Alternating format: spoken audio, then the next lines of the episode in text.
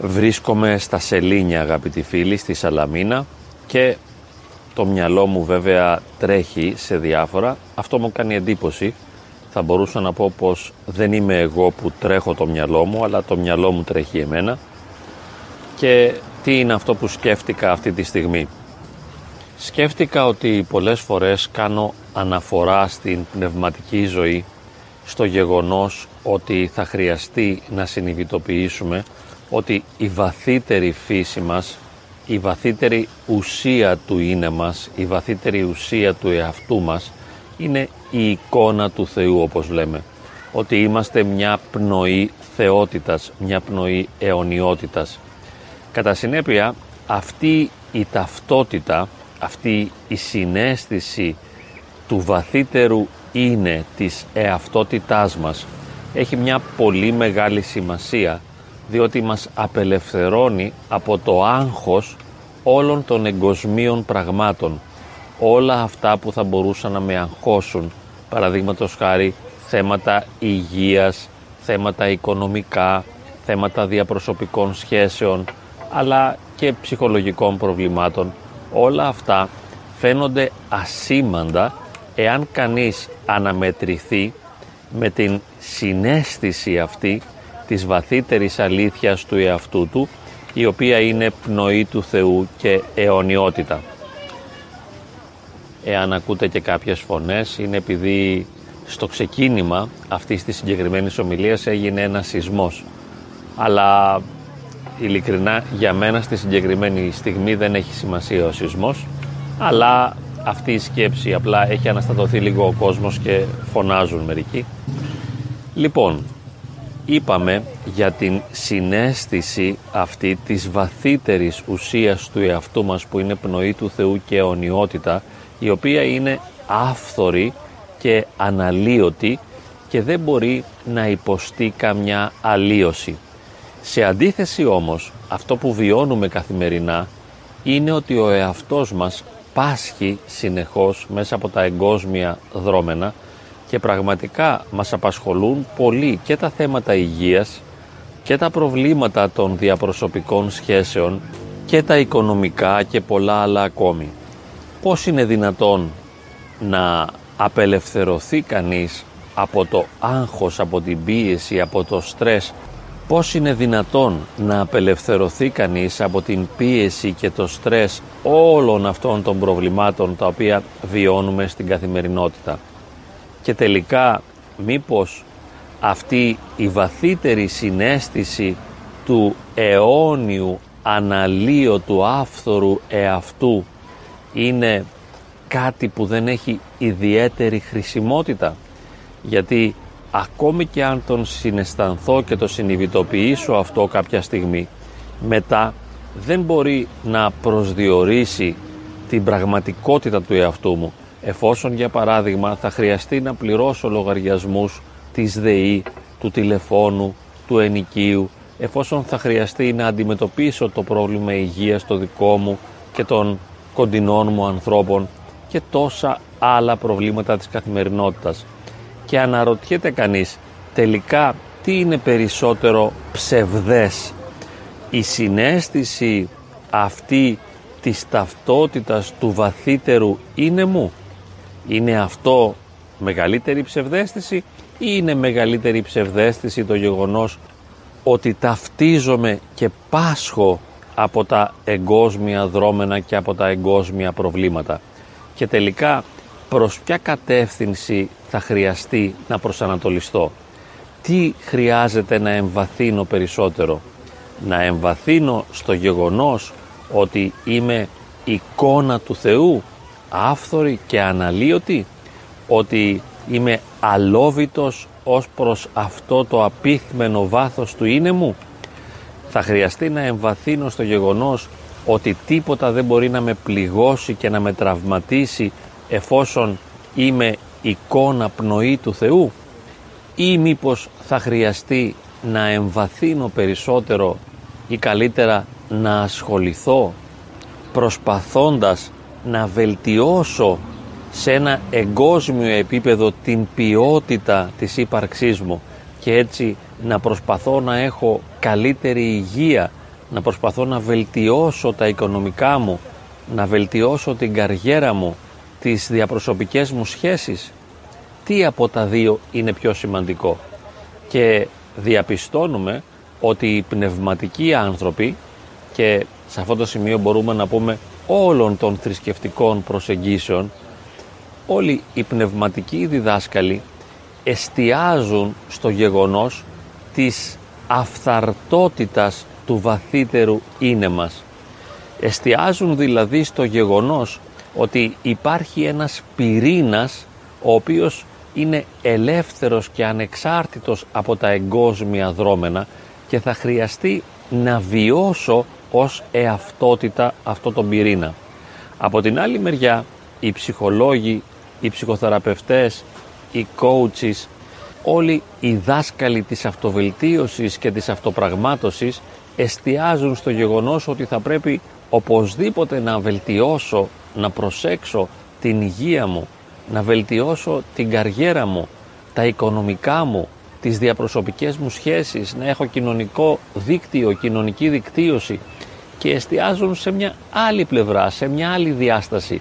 Τι θα μπορούσε να κάνει κανείς; Θυμάμαι και μια φράση του Ευαγγελίου όπου αναφέρεται ότι δεν μπορεί κανείς να υπηρετεί τον Θεό και τον Μαμονά. Δεν μπορεί να έχει δύο κυρίους.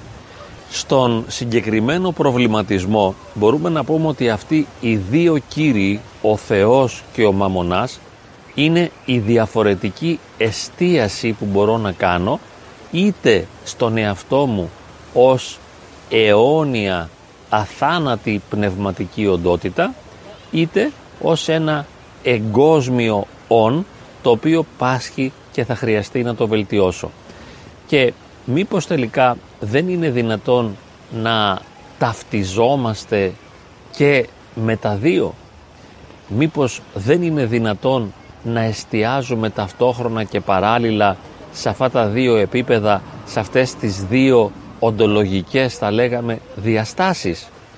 Και εάν θα θέλαμε να το τοποθετήσουμε διαφορετικά, θα λέγαμε τελικά τι χρειάζεται να κάνω, μια πνευματική πορεία που θα έχει ως στόχο τον αγιασμό και τη θέωση; Ή μήπως θα χρειαστεί να τακτοποιήσω τον εαυτό μου σε αυτόν τον κόσμο ώστε να βελτιώσω την ποιότητα της εγκόσμιας ζωής μου. Και βέβαια διαπιστώνουμε ότι υπάρχει μία διαμάχη ανάμεσα σε αυτές τις δύο προοπτικές όχι μόνο επειδή υπάρχουν άνθρωποι οι οποίοι διαφωνούν έχοντας διαφορετικές κοσμοθεωρητικές αντιλήψεις δηλαδή την πνευματική κοσμοθεωρητική αντίληψη και την εκοσμικευμένη αλλά βιώνουμε και μέσα μας ένα πόλεμο ανάμεσα σε αυτές τις δύο διαστάσεις. Είναι προτιμότερο να εστιάσω στην άσκηση ή στην αυτοικανοποίηση. Θα χρειαστεί να συντρίψω και να ταπεινώσω το εγώ ή θα χρειαστεί να το αναπτύξω. Τι είναι προτιμότερο, να κάνω απόδειπνο ή έρωτα όπως αναρωτιόταν ένας παλιός μου φίλος ή να πάω την Κυριακή στην εκκλησία ή τώρα που είναι καλοκαίρι να πάω στη θάλασσα να κάνω ένα μπάνιο να κάνω ελεημοσύνη να προσφέρω χρήματα σε αυτόν που έχει ανάγκη ή να αποταμιεύσω χρήματα για μια ώρα που ίσως τα χρειαστώ στο μέλλον. Διαπιστώνουμε ότι δεν είναι καθόλου απλό αυτό το ζήτημα, αυτή η προβληματική και θα μπορούσαμε να μιλήσουμε για μια σύγκρουση, για μια πλήρη διαφορετικότητα αυτών των δύο προοπτικών. Πρόκειται για δύο εντελώς διαφορετικές κοσμοθεωρίες οι οποίες μας οδηγούν σε εντελώς διαφορετικές πρακτικές και μπορούμε τώρα να πούμε ότι η μία είναι η εκοσμικευμένη και η άλλη είναι η πνευματική. Η μία προοπτική είναι αυτού του κόσμου και η άλλη προοπτική είναι της αιωνιότητας, είναι των ουρανών. Γι' αυτό και λέμε πως πατρίδα μας είναι η Εδέμ, είναι ο παράδεισος και δεν έχουμε πατρίδα σε αυτόν τον κόσμο. Βέβαια, ένας κοσμικός άνθρωπος με μια εκοσμικευμένη κοσμοθεωρητική αντίληψη έχει πατρίδα, έχει προσωπικότητα, έχει συγκεκριμένη ταυτότητα, έχει το επάγγελμά του, έχει τη γυναίκα του, τα παιδιά του και όλα αυτά είναι φοβερά σημαντικά. Όμως για τον άνθρωπο ο οποίος επέλεξε να έχει πατρίδα του την Άνω Ιερουσαλήμ, αυτός ο οποίος γεννήθηκε άνωθεν και έχει αναγεννηθεί, θα μπορούσαμε να πούμε στη χριστιανική ορολογία ότι έχει αναγεννηθεί και ζει ο Χριστός πλέον μέσα του και όχι ο παλαιός εαυτός, ο εκοσμικευμένος εαυτός, τα πράγματα είναι εντελώς διαφορετικά. Ο αναγεννημένος άνθρωπος δεν είναι πλέον να λειτουργεί ως εκοσμικευμένος. Δεν είναι δυνατόν, διότι προσέξτε τι συμβαίνει. Εάν θέλω να κρατηθώ στην αναγέννηση, εάν δηλαδή θέλω να συνεχίσω να βιώνω την παρουσία του Θεού στη ζωή μου, θα χρειαστεί να ζω ασκητικά. Να ζω δηλαδή το απαρνησάστο εαυτόν. Καλούμε να απαρνούμε τον παλαιό εαυτό. Τα πάθη, τις ε, ανάγκες της εμπαθής και τις εμπαθείς προσδοκίες. Θα χρειαστεί να απελευθερωθώ από όλα αυτά ώστε το κέντρο μου να είναι ο Χριστός ώστε να μην ζω πια εγώ αλλά να ζει ο Χριστός μέσα μου που σημαίνει ότι με κάθε σκέψη, φαντασία, αίσθηση, συμπεριφορά το κέντρο μου και ο προσανατολισμός μου είναι ο ίδιος ο Χριστός. Εάν όμως αλλάξω προσανατολισμό και στραφώ προς τον κόσμο θα χρειαστεί να υποστηρίξω και να ενισχύσω την κοσμική μου εαυτότητα. Εκεί δεν έχει σημασία, δεν είναι σημαντικό το να είμαι Χριστός, το να φανερώνω Χριστό, το να ζει ο Χριστός μέσα μου, το να είμαι ζωντανό μέλος του Χριστού κάθε στιγμή και να ζω σε μια αδιάλειπτη προσευχή, δηλαδή σε μια συνεχή σχέση και κοινωνία με τον Χριστό, δεν θα έχει σημασία αυτό, αλλά σημασία θα έχει να μπορώ να διασφαλίζω τον εαυτό μου στο παρόν και να του ανοίγω ευάρεστες νοηματογόνες θετικές λειτουργικές προοπτικές προς το μέλλον. Οπότε θα χρειαστεί να φροντίζω ώστε να χαίρομαι στο παρόν και να μπορώ να χαίρομαι και στο μέλλον. Γι' αυτό με όλες μου τις δυνάμεις προσπαθώ να βάλω κοσμικά θεμέλια στην εαυτότητά μου.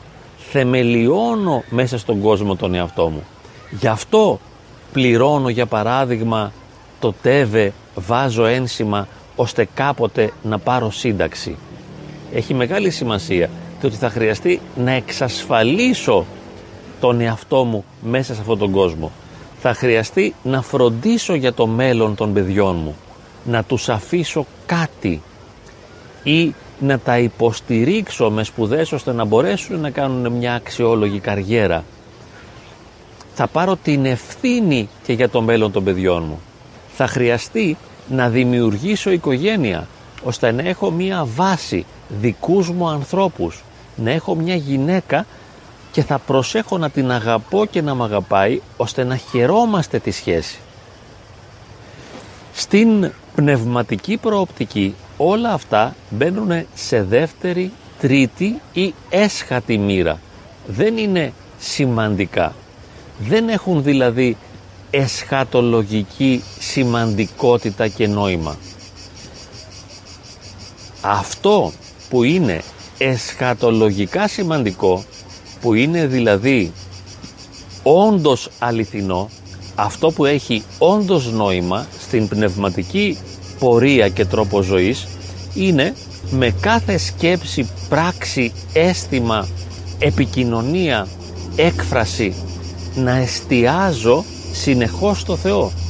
Οπότε το κέντρο γίνεται ο Θεός και τα πάντα αποκτούν ένα νόημα μόνο στο μέτρο κατά το οποίο οικοδομούν μέσα μου το Χριστό δηλαδή αφυπνίζουν μέσα μου την συνέστηση και την συνειδητοποίηση ότι η βαθύτερη αλήθεια του εαυτού μου είναι ο ίδιος ο Χριστός.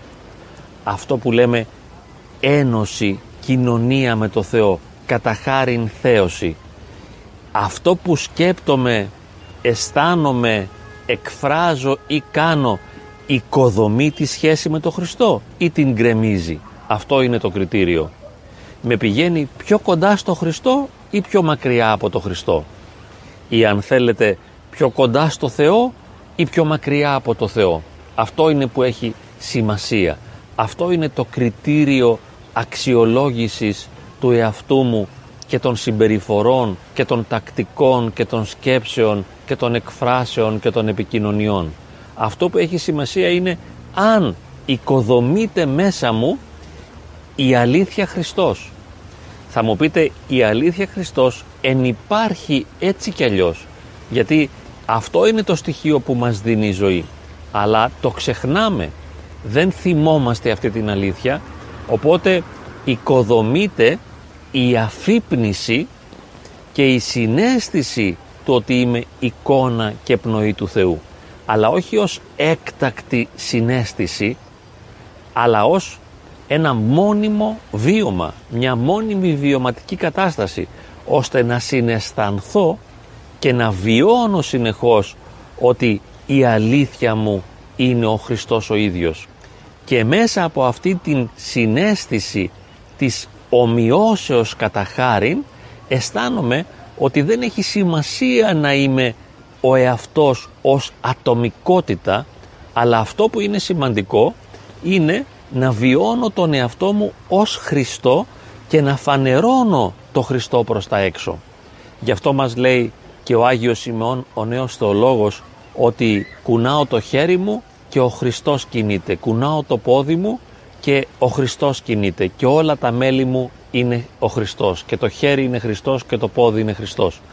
Η χριστοποίηση δηλαδή του εαυτού το οποίο είναι ένα απριόρι γεγονός δηλαδή εκ των προτέρων μου έχει δωρηθεί αυτό είναι η ίδια μου η ζωή είναι η ζωή μέσα μου αυτή καθεαυτή αλλά σημασία έχει να μπορέσω να το συναισθανθώ και το θέμα τώρα που θέσαμε από την αρχή είναι θα προσανατολιστώ με τέτοιο τρόπο ώστε να εντείνω τη συνέστηση και τη συνειδητοποίηση και την έκφραση της βίωσης αυτής του εαυτού μου ως θεότητας, ως Χριστού κατά χάριν ή θα εκοσμικευθώ ώστε να τακτοποιήσω τον εαυτό μου μέσα στον κόσμο να βοηθήσω τον εαυτό μου να απολαμβάνει, να χαίρεται, να τακτοποιείται διότι όπως είπε ο Χριστός στον πλούσιο πήγαινε τώρα πούλησε τα όλα μοίρασε τα στους στοχούς και ακολούθησέ με. Μα αυτό σημαίνει πτωχία. Αυτό σημαίνει να μην έχω θεμέλιο εγκόσμιο. Δηλαδή μέσα στον κόσμο είμαι μετέωρος όπως είναι και ο μοναχός. Ο μοναχός χάνει την ατομικότητά του και την κοινωνική του ταυτότητα. Αυτό είναι το πιο σοβαρό γεγονός που βιώνει ένας μοναχός τουλάχιστον σε ένα επίπεδο ψυχολογικό ότι χάνει την ταυτότητά του έτσι όπως την βίωνε μέσα στον κόσμο. Ότι ήταν γιος, αδελφός, Έλληνας, έξυπνος, ότι ήταν καλός μαθητής, ότι ήταν καλό παιδί.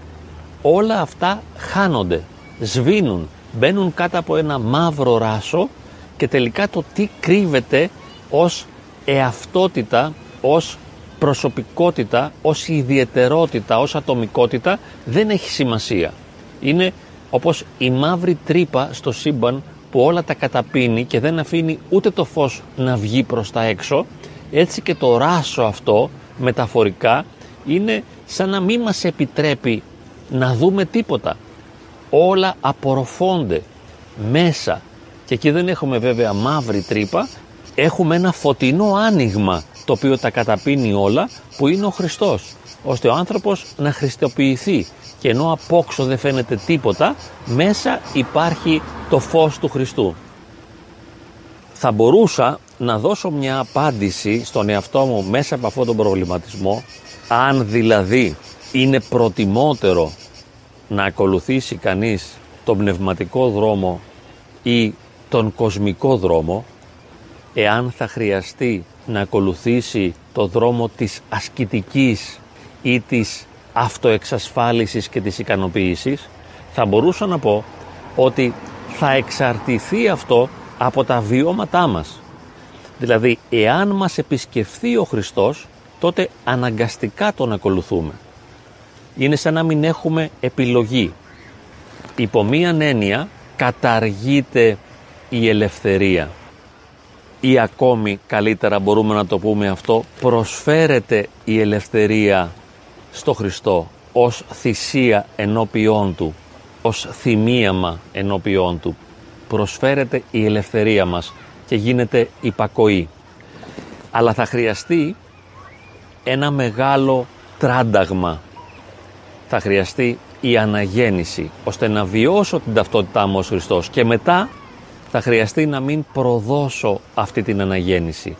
Να εμείνω με την ασκητική, με τον ασκητικό τρόπο ζωής, με το απαρνησάστο, ώστε να οικοδομείται συνεχώς ο Χριστός μέσα μου και να αυξάνεται η μετοχή στη χάρη του Αγίου Πνεύματος και η κοινωνία με το πρόσωπο του Χριστού. Διαφορετικά, ακόμη και αν έχω αναγεννηθεί, αυτή η αναγέννηση δεν θα έχει διάρκεια. Είναι κάτι που θα σβήσει, που θα χαθεί και μετά θα επανέλθω στον κόσμο και εκεί που επρόκειτο να κυριαρχήσει μέσα μου η ταυτότητα Χριστός θα κυριαρχεί η ατομική εκοσμικευμένη ταυτότητα. Και βέβαια μπορούμε να πούμε το ίδιο και για την εκοσμικευμένη προοπτική όπου εκεί τι συμβαίνει. Αν κάποιος δεν έχει συνέστηση Χριστού καθόλου, δεν τον έχει επισκεφθεί η χάρις, δεν έχει βιώσει καθόλου τη χάρη του Θεού, πώς είναι δυνατόν να ακολουθήσει μια πνευματική ασκητική προοπτική. Οπότε προϋποτίθεται το δώρο της χάριτος του Αγίου Πνεύματος, το άγγιγμα της καρδιάς από το χέρι του Θεού. Αλλά βέβαια θα μπορούσαμε να πούμε ότι αυτό είναι κάτι που το κάνει ο Θεός και μόνο ο Θεός και είναι αλήθεια αυτό, αλλά θα χρειαστεί να διακρίνει ο Θεός ότι υπάρχει ένα στοιχειώδες άνοιγμα, ένα στοιχειώδες θετικό έδαφος, μια στοιχειώδης γονιμότητα μέσα μας, ώστε να μας εμποτίσει με τη χάρη Του. Διαφορετικά θα ήταν σαν να έριχνε ο ίδιος ένα σπόρο σε μια άγωνη γη. Και επειδή ο Θεός προγνωρίζει τα πάντα, ενώ δεν προσδιορίζει τα πάντα, τα προγνωρίζει, δεν θα ρίξει το σπόρο της χάριτος του Αγίου Πνεύματος σε μια ξηρή γη. Θα χρειαστεί να διακρίνει δηλαδή ότι μέσα μας ανοίγεται μια δυνατότητα καλής προαιρέσεως και ότι υπάρχει μέσα μας η δυνατότητα να παραθέσουμε την ελευθερία μας στα πόδια Του, να εγκαταλειφθούμε σε Αυτόν, να παραδοθούμε σε Αυτόν. Θέλοντας να ολοκληρώσω αυτό τον προβληματισμό, νομίζω ότι δεν κατορθώνω να απαντήσω στο αρχικό ερώτημα, δηλαδή τελικά ποια είναι η σημασία, το νόημα, η σημαντικότητα και η λειτουργικότητα της ασκητικής ζωής, της πνευματικής πορείας του ανθρώπου σε αντιπαράθεση με την εκοσμικευμένη ζωή που όπως είπαμε εξασφαλίζει κατά το δυνατόν μια ποιότητα ζωής ή στοχεύει προς αυτήν την εξασφάλιση. Δεν μπορώ να απαντήσω. Δεν μπορώ να καταλήξω δηλαδή ότι, ότι ακολουθώντας την πνευματική προοπτική τακτοποιούμε και την εκοσμικευμένη κατάσταση ότι κοντά στο Θεό όλα θα προσθεθούν σε μένα. Όπως λέει ο ίδιος ο Χριστός ταύτα πάντα προστεθήσετε ημίν. Ταύτα πάντα προστεθήσετε ημίν, όλα θα προστεθούν σε εμάς εάν ακολουθήσουμε την πνευματική προοπτική και πορεία, σημαίνει ότι προχωρώντας στην ασκητική ζωή, καθώς θα έχω ταυτίσει την εαυτότητά μου με τον Χριστό και θα μετέχω στη ζωή εκείνου, δεν θα χρειάζομαι τίποτα. Αυτό είναι λοιπόν το ταύτα πάντα προστεθήσετε ημίν. Δεν θα μου δοθούν, αλλά δεν θα στερούμε τίποτα. Και όπως τα κρίνα του αγρού δεν κοπιάζουν για να είναι τόσο όμορφα και τα πουλάκια του ουρανού δεν κοπιάζουν και αυτά για να βρουν την τροφή τους αλλά πόσο όμορφα είναι τα κρίνα του αγρού. Είναι όμορφα με τη γυμνότητά τους. Είναι ακάλυπτα. Δεν είναι προστατευμένα από τίποτα απλώς είναι μια αποκάλυψη και μια φανέρωση της ωραιότητας το ίδιο και τα πουλάκια του ουρανού δεν εξασφαλίζουν κάτι περισσότερο από την τροφή που άμεσα χρειάζονται. Έτσι και ο Χριστός δεν εννοεί ότι θα μας τα δώσει όλα, θα μας δώσει δηλαδή πλούτο, ευχαριστήσεις, ειδονές, δόξα και όλα αυτά τα πράγματα. Απλώς εάν τον ακολουθήσουμε, αυτός που είναι η πληρότητα του είναι, αυτός ο όντως όν, αυτός που είναι η αλήθεια, μέσα σε αυτόν δεν υπάρχει έλλειψη και δεν υπάρχει απουσία. Όταν δηλαδή θα γίνεις κατά χάριν Χριστός δεν θα σου λείπει τίποτα. Όλα θα έχουν προσθεθεί σε σένα διότι τίποτα δεν απουσιάζει από αυτόν ο οποίος είναι έμπλεος της χάριτος του Θεού.